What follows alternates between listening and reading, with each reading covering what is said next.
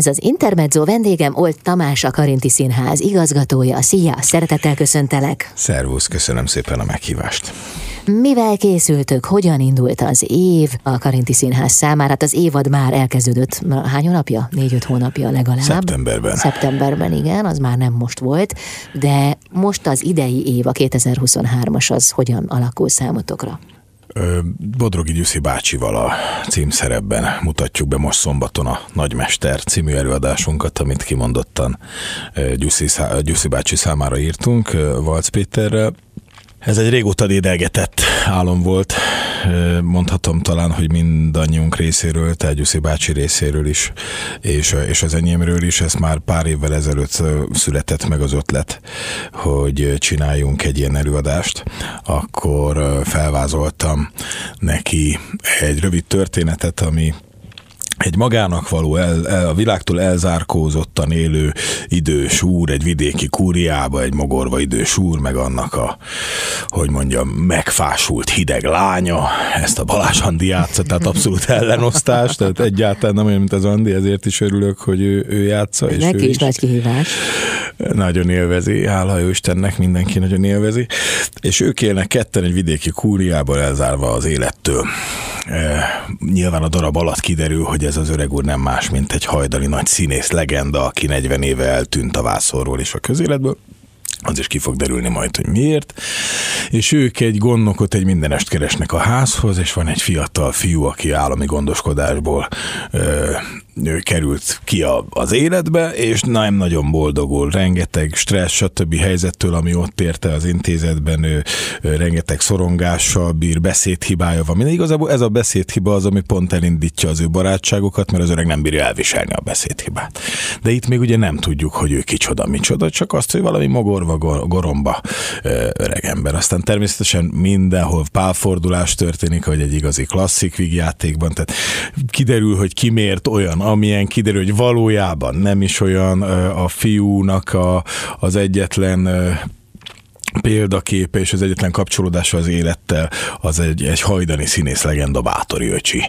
Mert hogy annak idején az árva házba ők vasárnaponként, minden harmadik vasárnap ilyen tódozott, fotozott kis lepedőkön régi mozifilmeket néztek, és ezeken ez a bizonyos hajdani csillag, ez a Bátori öcsi tündökölt, ezért neki ez a Bátori öcsi ség úgymond, ez az egész világ, ez az álomvilág, ez a színészet, ez jelenti az otthont, a családot de természetesen ez csak egy adalék. Uh-huh. És akkor szépen egy idő után kiderül, hogy ez az öreg úr nem más, mint Bátori öcsi. Uh-huh. Egymásra találnak a fiúval, ő tanítani kezdi, ezért is nagymester, és azért is nagymester, mert nem csak egyszerűen szakmára tanítja, tehát nem színésznek tanítja, hanem az életre tanítja. Hiszen egy, hiszen egy, egy olyan ember, mint például Bodrogi Gyula. Hát figyelj, pont erre gondoltam. Tehát amikor, amikor a, a mű címét, hogy nagymester összekapcsoltad Bodrogi Gyulával, akkor épp ez jutott eszembe. Hát ő maga az. Természetesen, ugye ez, ez nem tyúk vagy tojás kérdés, tehát ez Bodrogi Gyula volt előbb, és hozzáíródott a mű. Tehát pontosan egy olyan címet kerestem, ami, ami viszonylag összefoglalja, hogy miről is van itt szó, és hogyha a néző megnézi a szereposztást, és látja, hogy nagymester címszerbe Bodrogi Gyula, akkor, hogy mondjam, túl sok meglep meglepetésre azért nem, nem, nem számíthat, hogy vajon, vajon mit fog játszani a Gyula bácsi ebben De te vagy a rendezője is ennek a darabnak. Megkértem Valc Pétert, hogy segítsen, azért, mert nem szerettem volna semmit összecsapni, sem elkapkodni, hiszen évek óta tervezgetjük, és nekem voltak még munkáim idén. Kaposváron a Bánkbánt vittem színre, közben karamellékkel csináltunk egy musicalt a, a, az arénában, a Mester mesterkódot. Érdekes, hogy abba is a mesterbe került. És, és, most már gondolkoz egy harmadik lehetőségen is. Igen, igen, úgy érzem én is, hogy a mesterről most már lehúztuk, amit le mm. kellett. Hát teljes, teljes koincidencia, hogy ez így történt. De, de hiszen a nagymester ez már évekkel ezelőtt meg volt maga a cím és az ötlet, és ezért azt szerettem volna, hogyha az alatt sem áll meg a munka.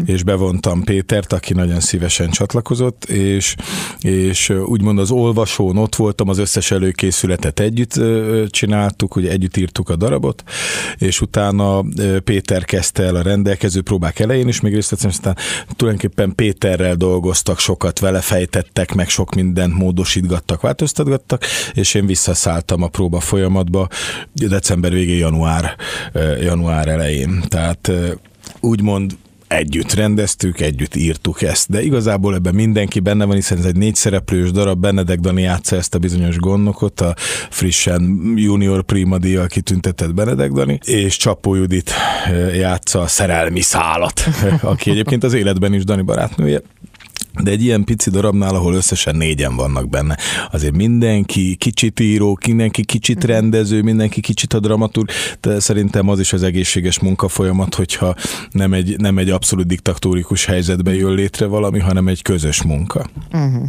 És akkor nyilván Bodrogi Gyula is alakíthatta ezt az előadást a próba folyamat közben, hát na, na Abszolút, természetesen, ugye azt is mondtuk rögtön a legelején már az olvasópróbán, sőt még előtte is többször elhangzott, és ezt hangsúlyoztuk, hogy ezt akkor fogjuk bemutatni, hogyha Gyula bácsi, hiszen mégiscsak neki készül, ez úgymond az ő jutalomjátéka.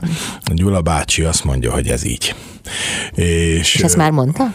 Természetesen, természetesen ez megvolt. Tartottunk egy zárt körű főpróbát, amire, amire beengedtünk száz kiváltságos nézőt, és ott a, nem is tudom, nem számoltam a, a 10-12 nyílt színi taps, és az álló tapsa végén eléggé meggyőző volt Gyula bácsi részére is, hogy ugye egy színész, amikor benne van egy szerepformálásban, nem tudja megállapítani idő után, hogy ez most milyen is. Ezért kell a rendező, azért alakult ki így ez az egész színház csinálós dolog. Kell mindig egy külső szem. És az is eljön az a pont, amikor már rendező sem tudja feltétlenül patika mérlegre megmondani, hogy ez pont úgy fog hatni, ahogy ő szeretné, vagy nem. Úgyhogy ezért ugye nyugodtan bevett szokás az, hogy, az, hogy mondjuk a 8-10. előadást hívják premiernek, és addig, addig pedig pláne komédiáknál nagyon fontos, hiszen nagyon sok múlik az időzítésen, hogy a közönség hol és mire reagál úgy. Nyilván tudjuk, hogy mi az, ami poéra van írva, arra van játszva, stb. De a, van, ahol nem lehet számítani rá egyszerűen olyan helyzetekre is tud a közönség hiszen meglepő reakciókat adni. És ugye mondtam, hogy ez csapatjáték, de nem csak a színészek kellenek hozzá, meg a súgó, meg a háttérszemélyzet, hanem a közönség is. Tehát pláne egy komédiánál nagyon-nagyon fontos, de hát minden darabnál a közönséggel együtt játszik játszik az ember, úgyhogy ők is nagyon számítanak uh-huh, ebben. Uh-huh. Köszönöm szépen. Olt Tamás a vendégem, a Karinti Színház igazgatója, jövünk mindjárt vissza. Ez az Intermezzo nagymester a Karinti Színházban, hát nagymester vagyis Bodrogi Gyula. Vendégem Olt Tamás a Karinti Színház igazgatója. Ugye te is vagy az egyik rendezője a darabnak, te is írtad, hiszen ez egy közös munka volt Valc Péterrel. Így van de mit tapasztaltál Bodrogi Gyula személyiségéből, lényéből, munkamódszeréből a rendezés folyamán? Nagyon összetett és nagyon, nagyon izgalmas maga a próbafolyamat, mint a kérdés is, hiszen az embernek rá kell jönnie, hogy egyszerűen tiszteletből és főhajtásból ezt nem tudja végigcsinálni. Igenis muszáj rendezőként viselkednie, hiszen a Gyuszi bácsi jába a legendás nagy hatalmas, de hát ő egy színész. Ő egy színész, akinek szüksége van, aki igényli, aki szeretné, aki, aki nem hogy szeretné, elvárja, neki kell a megerősítés, ugyanúgy el tud bizonytalanni, az volt nagyon szép igazából. Én már nagyon sokat, sokat dolgoztam, hál' Istennek olyan szerencsés vagyok, hogy sokat dolgozhattam Gyuszi bácsival, még a Nemzeti Színházban.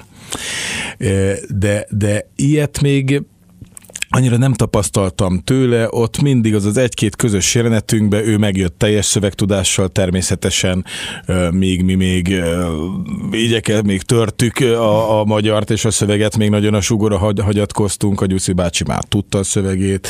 Ő valahogy mindig olyan szinte a második próbán már úgy csinálta, ahogy fogja az előadáson, tehát hogy viszonylag kevesebb keresgélés az, amin, ami, amivel ő próbált.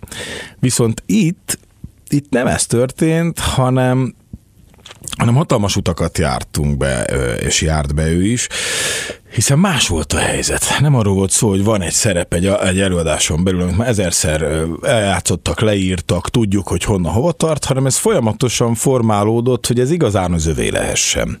És, és ezért nagyon, nagyon szép volt látni az, hogy ő is tud lenni esendő színész, ő is tud lenni olyan, olyan olyan esendő színész, aki, aki hatalmas kérdőjelekkel a szemébe néz kifelé, hogy ezt hogy, hogy kéne megoldja, nem érzi, nem tudja, nem látja, forgolódik, felhív próba után, biztos, hogy jó lesz ez így. Volt olyan, hogy, hogy közötte rögtön a próba, hogy ezt így nem lehet eljátszani, ez így nem működik, ezt nem, hát ezt, ezt át kell írni, ez nem, nem, nem.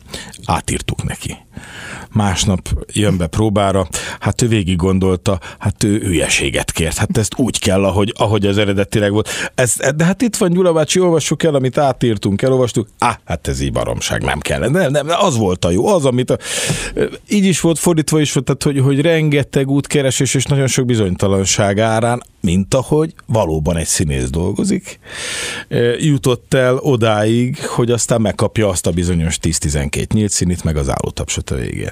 Tehát nem, nem az történt, és ez nagyon-nagyon jó érzés volt látni, hogy bejöttem a legelső próbán, és föltettem, már mint ő, és úgyis, úgyis jó lesz, úgyis siker lesz, engem úgyis szeretnek. Nem.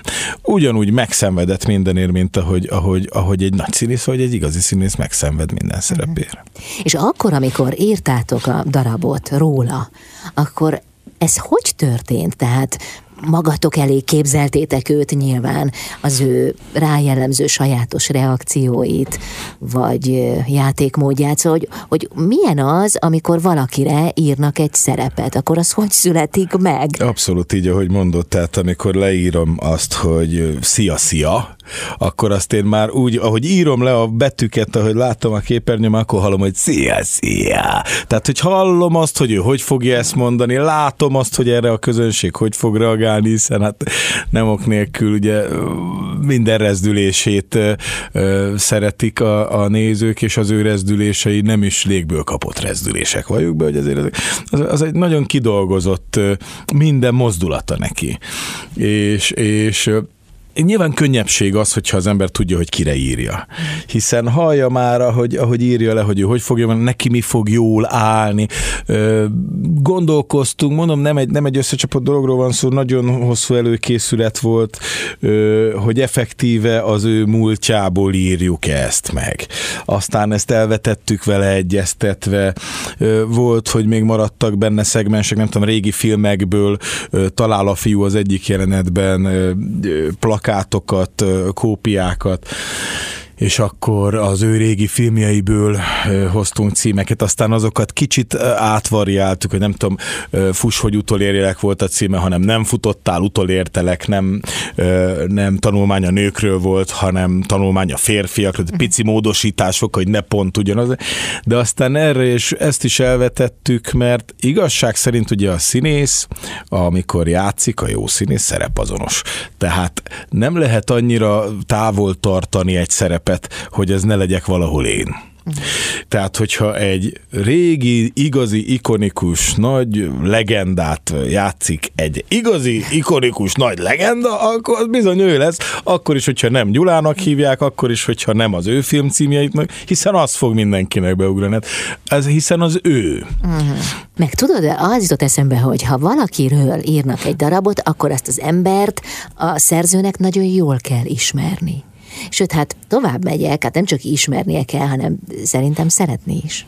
Természetesen hát tisztelnie, szeretnie, itt nagyon sok árnyalat van málványozni, tehát nyilván az ember, ráadásul én nem is, tán, ugye kimondhatjuk, hogy nem az első, nem is a második, nem is a harmadik generáció vagyok, aki felnőttem a, a, a, az, ő, az ő munkáin, az ő munkásságán.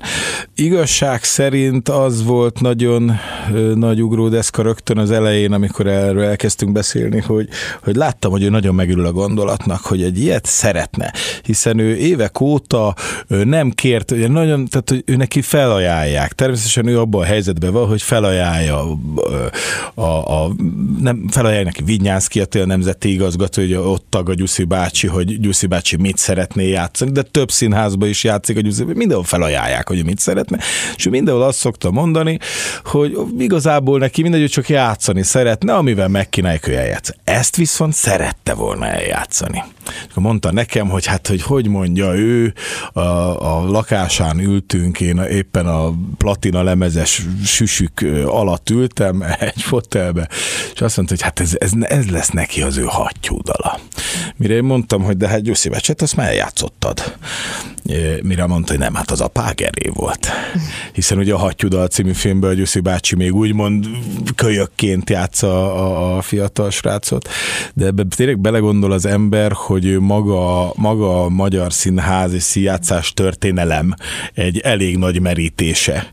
Tehát igen kevés olyan van, akivel ő nem játszott, akár még fiatalként, akár végig a hosszú gyönyörű életpályán nézegettük a, a díjait ott nála olyan diakat is láttam, megtaláltam ott, amikre nem is, nem is tudtam, hogy, hogy, hogy egyetlen lét, mert hiszen nem csak magyar díjak, hanem ott amerikai ö, filmdíjaktól elkezdve minden van nála.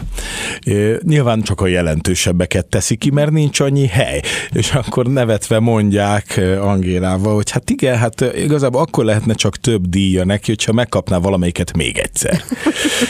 Tehát, hogy a, elég, elég érdekes az a helyzet, amikor ennek az embernek az ember akár ír, akár instruál, stb. Én úgy gondolom, hogy viszonylag a próba folyamat legelején sikerült ezen túllépni, és túl is kellett uh-huh. egyszer ezen a tiszteleten és bálványozáson, egyszerűen kollégaként kellett dolgozni, mert így, így tudott csak uh-huh. tényleg ez, a, ez az igazi szép partnerség létrejönni, amiből, amiből létrejött ez a nagyon szép előadás. Uh-huh. Köszönöm szépen. Olt Tamás a vendégem, a Karinti Színház igazgatója. Jövünk mindjárt vissza. Az Intermezzo vendége Olt Tamás a Karinti Színház igazgatója. Az előbb a Nagymester című darabról beszélgettünk, melynek a bemutatója lesz szombaton Bodrogi Gyula főszereplésével. De egyébként még mesé, Tamás, mire készültök? Milyen bemutatótok lesz? Jelenleg is zajlanak a próbái egy másik ős bemutatónak. A, ugye azt hívjuk ős bemutatónak, amit még nem mutattak be máshol, tehát ez lesz az első. Egyébként pont a napokban beszélgettünk Berettyán Nándorral, a művészeti vezetővel, hogy, hogy azért nem, nem a legszebb csengésű szó ez az ős bemutató, és miért hívják egyáltalán. Nyilván az összes többi ezután következő bemutatóhoz képest lesz majd visszamenőleg ez ős. De, de minden esetre így mondják.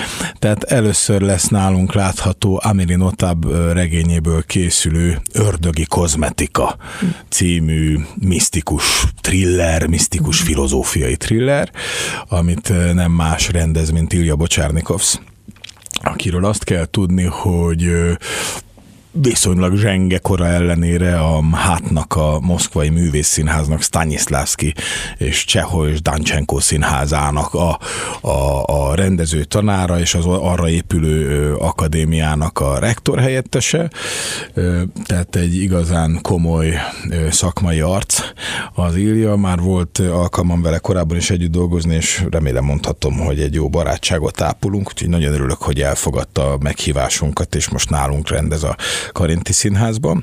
Nagyon fontosnak tartom ezt a bemutatót, nem csak azért, mert, mert azt az elképzelésünket erősíti, mi szerint mi egy, egy nemzetközi szakmai újdonságot szeretnénk mutatni a nézőknek, lehetőleg folyamatosan. Tehát fiatal alkotók vannak benne, mint Ilja, aki egyébként lett származású, de benne van Mészáros Béla és Mészáros András. Ők játszák a, a két szerepet, egy nagyon izgalmas, ez egy regény adaptáció, adaptáció tulajdonképpen, egy repülőtéren játszódik, adott egy férfi, aki, aki visszahúzódó, várja a, a gépe indulását, gondolataiba van temetkezve, és egy másik hasonló korú férfi pedig egyszer csak mellé ül, és elkezd vele beszélgetni, de inkább ő beszél, és, és különböző módokon, különböző habitusokkal, hangvételekkel neki-neki áll, neki-neki feszül, kérdezget, és stb. És, és hát egy nagyon különös kapcsolatra derül fény, egy nagyon durva bűncselekményre, és, és a kettejük egészen lidérces viszonyára számára. Nem szeretnék erről többet mondani. Hát ez nem is az a műfaj, amiről lehet. Ezt meg kell nézni. Hát Ezt különben esetleg valami nézni. nyomot elmondasz. Ezt meg kell nézni. Zajlanak a próbái. Kozma András, aki, aki a dramaturgia a, az előadásnak, tehát a szöveg is most formálódott, Aha. direkt a fiúkra. Ezt, ezt is nagyon fontosnak tartom, hogy, hogy a színészekre kell formálni egy előadást, egy szöveget Tehát most lesz a bemutató, ahogy nézem, február, Február elején. harmadikán, így Uha. van. Így van, de múlt hét előtt már egy végleges szövegkönyvet dolgoztak. Természetesen elkezdődtek itt is a próbák már október végén. Aha. Mert én igazából azt szerettem, hogyha nem, nem ez az öt hét alatt üzemszerűen összecsapogatjuk a produkciókat, hogy hadd menjen, hiszen már megértük, hanem legyen rá rendes ráfutás. Tehát itt is elkezdtük a regényt, már elolvasták a, a fiúk ősszel, volt már egy olvasópróba, egy közös beszélgetés már októberben, azóta folyamatosan az éterben is zajlottak próbák, Zoomon keresztül kaptak szöveget, a srácok már decemberben tanultak, nyilván ezek az utolsó simítások, de nagyon szépen alakul már ez az előadásunk is, ez teljesen más hang, hangvételű és hangulatú, mint az imént említett nagymester. Egy misztikus thrillerről beszélünk, nagyon izgalmasnak tűnik. Itt meg kell kérni majd a nézőket a végén, hogy ne meséljék a darab tartalmát. Mint az egérfogóban, amit beírt az Agatha Christie. Így van, igen. Na és akkor mi van még a házatok táján, hiszen ugye ez most egy bemutató volt, de ha jól tudom, akkor még készültök másikkal is. Így van, ez a Karinti Színház, és mindenképpen szerettem volna, hogy egy Karinti darabot is műsorra tűzünk, és ez nem lesz más, mint a bűvös szék. Karintinek van egy egyfelvonásosa, inkább egy, egy jelenet, inkább egy nagyobb, egy hosszabb bohóc tréfa ez, de de úgy gondoltam, hogy épp ezért is alkalmas arra, hogy ez ki legyen bővítve egy kicsit, hát nem is kicsit, hanem egy két felvonásosra ö, írjuk éppen át a darabot Selmeci Beával, és egy, és egy nagy egész estés előadást, végjátékot készítünk belőle. A január legvégén kezdjük a próbákat, és március 10-én lesz ennek a bemutatója. Érdekesség lehet az, hogy nem csak az, hogy ez is úgymond egy ős bemutató, amely szót annyira nem szeretünk, de először nálunk látható ebben a formában mindenképpen. Ehhez képest már többször elmondtad. És próbálom a köztudatba is betenni, hogyha meglátják valahogy ő is mondtuk, hogy tudják, hogy ez ezt jelenti. De, de ez is kimondottan a színház számára íródik, készül, olyan színészek is lesznek benne láthatók, akik még soha nem voltak a Karinti Színházban, mint például Galló Ernő, aki a, az egyik főszerepet játsza, majd aki a Marosvásárhelyi Nemzeti Színházból érkezik hozzánk erre a szerepre, vagy mint Kubik Anna, aki még a Karinti Színházban sose játszott. Ez tehát a két ős bemutató, mondom most én is. Jövünk még vissza, beszélünk a színház jövőjéről is. Olt Tamás vett egy nagy levegőt, és aztán nem volt tovább. Bennem maradt. Benned maradt. Jövünk vissza, úgyhogy nem kell, hogy benned maradjon az információ. Vendégem a Karinti Színház igazgatója, Olt Tamás. Az Intermezzo vendége Olt Tamás, a Karinti Színház igazgatója. Tamás, a Karinti Színháznak soha nem volt önálló társulata. Milyen terveid vannak ezzel kapcsolatban? Nagyon szép a felvezetés, mert viszonylag könnyedén azt lehet rá mondani, hogy hát az, hogy legyen végre. A, a Karinti Marci mindig nagyon büszkén mondta, hogy övé a legnagyobb társulat a világon, hiszen 80, 70, 80, 90 ember is ö, dolgozott, művész is különböző helyekről, színházakról. Ez most is így van, hogy nagyon, nem tudom, 75-80 színészt egyeztetünk folyamatosan, akik valahol vannak, uh-huh. kevés szabadúszó, nagyon sokaknak saját társulaton, stb. És rendszeresen foglalkoztatjátok őket? Így van, van vannak olyanok, mint például Balázs Andi, aki, aki aztán kirobbanthatatlan onnan, és nem is szeretné senki ezt megtenni, hiszen nagyon szeretjük őt, és ő az egyik igazi, mondhatni, hogy tagunk, anélkül, hogy lenne még tagság, de szeretném, hogyha ez, ez hivatalos lenne, szeretném, hogyha tényleg azt mondhatnám, hogy ő a, ő a, ő a Karinti Színház színésze. Hát akkor a válasz az, hogy igen. Mindenképpen szeretnénk társulatot alapítani, ez szerintem egy hatalmas mérföldkő egy színház életében, amikor önálló társulata van. Egyáltalán a társulati struktúra az egy nagyon ritka és egy nagyon szerencsés működési forma, ami nagyon kevés helyen létezik, például Magyarországon létezik. Hogy az ember megnézi nyugaton, külföldön, Kanada, Amerika, Egyesült Királyság, lehet látni, hogy nagyon ritka az, hogy társulat van, inkább produkciókra verődnek össze truppok, és a színházak az állandók, de sehol nincs franciák, ugyanígy sehol nincs saját társulat, csak egy-két igazán kivétel színházba. Nálunk ez a társulati forma, ez egy, ez egy egészen más jellegű működésre ad lehetőséget, mint ezek a bizonyos befogadó intézmények. És itt van ez a, ez a színház, a 42. évadát kezdte igazán megérdemlő legyen már egy önálló társulata. Arról nem beszélve, augusztus óta vezettem a Karinti Színházat. Elég erőteljes elképzelésünk van Berettyán Nándor, aki a művészeti vezető arról, hogy, hogy milyen struktúrába képzeljük el, milyen arculattal és milyen irányba szeretnénk vinni a Karinti Színházat. Nagyon szeretnénk, hogyha, hogyha bekerülhetne a nemzetközi porondra. Ez ügyben is nagyon sok lépés sikeresen megtettünk már. Például ugye most Ilja Bocsárnikovsz rendez nálunk, de rendez érkezett ebben az évadban már nálunk Valer Novarina, az egyik legnagyobb és a legjelentősebb ma élő francia alkotó. A Louis így de Funès van, így van, darab, így van, így szól, szól a Louis, de Funès címmel. Mészáros Tibor. Mészáros Tibor játsza, így van a darabot. Ugye ez, egy, ez is egy igazi színházi szakmai unikum, uh-huh. és mindenképpen egy olyan nemzetközi csemege, ugye azért van a, a világ egyik legjelentősebb színházi fesztiválja, az Avignoni Fesztivál. Eléggé megválogatja, hogy ki az, aki ott ott premierezik. Na, most Novarinának már volt vagy 10-12 premierje ott. Mm. Novarina rendez Budapesten, rendez a Karinti Színházban igen ritka az, hogy Valer Novarina és ilyen kaliberű alkotók rendeznek Magyarországon. Mm. Most ez, ez megtörtént, nagyon örülünk neki, folynak a tárgyalások az előadás utaztatásáról, nem titkolt vágyunk, azt hiszen tárgyalások is folynak, hogy mi is megjelenjünk Avignonban és képviseljük a szakmát. De ugyanez egy, egy olaszországi turnét is elkezdtünk szervezni, Bergámói társulat is érkezik hozzánk, ugye nem sokára kezdődik Magyarországon a Színházi Olimpia, amiben nem csak simán részt vesz a Karinti Színház, hanem egy saját kis fesztivált is szervez. Ez a Mesemondó Fesztivál lesz, ugye olyan biztos mindenki ismeri, Berec András, ugye ő, ami nagy magyar mesemondó, de ilyen van mindenhol, van a görögöknek, az észteknek, a litvánoknak, indiaiak, stb. Hát ugye erre, erre külön kultúrák épülnek föl, és egy ilyen mesemondó fesztivál lesz a Karinti Színházban megtekinthető, egy háromnapos, amire hat előadást is megnézhetnek. Tehát mindenképpen nyitunk a nemzetközi porond felé, amire, amire nagyon ö, nagy hangsúlyt fektetünk a jövőben is, és már ezért is hangsúlyoztuk az előbb bizonyos, az először látható Magyarországon, direkt nem mondom a szakkifejezést. Mert... Ki mondjam én? mondd ki, mond, mond ki te, én már sokat mondtam. Ős bemutató. Így van, ezért hangsúlyoztam. Mert ez nagyon fontos abból a szempontból, hogy nagyon szeretnénk, hogyha Karint egy olyan színházzá válna, és ez már történik, már épp válik ezzel a színház színháza, ahova az az ember el tud menni, akit az érdekel, hogy mi történik jelenleg a világ színházi élvonalában.